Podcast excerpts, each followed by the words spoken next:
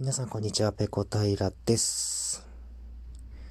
このラジオトークを始めたばかりの頃、収録だとか、それから自分の番組のプロフィール、紹介文のところに、まあ日常の取り留めもないことをお話ししていますみたいな、そんなことを書いたり、えー、述べたりしていたんですよね。ただ今はやらなくなりました、それは。どうしてかっていうと、まあ、取り留めもないことじゃないことを話している人ってそもそもいるのかなって思うようになったからです。大体みんな取り留めもないこと話してませんか？ラジオトークの中で。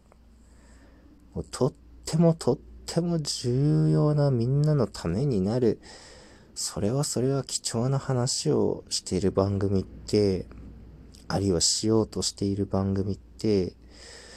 実はそんなに数は多くないんじゃないかなっていうふうに思っているんですよ。このラジオトークという場所では、まあ、もちろん、プロで活動されている、えー、お話をなりわいとする方々もいらっしゃると思うんですけれども、おそらく大半は、えー、アマチュアというか、まあ、一般の方で、えー、趣味として、えー、こちらで、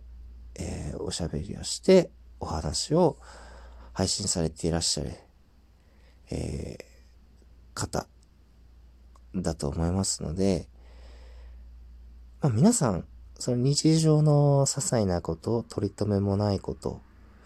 自分が感じたことっていうのをお話しされていらっしゃる。そういう方が多いと思うので、自分がですね、その番組の紹介として、取り留めもないことを話していますっていうのは、なんか特に当たり前すぎて、やる必要がないんじゃないかなっていうふうに思ってしまったんですよね。で、その番組紹介を文章で書いたり、それから番組の冒頭で話したりっていうようなことは、まあ、別にやらなくてもいいかなっていうふうな思いに至りまして、今は、えー、やってませんし、書いていないと思います。多分。でも自分の番組のプロフィールをちゃんと見返してないので、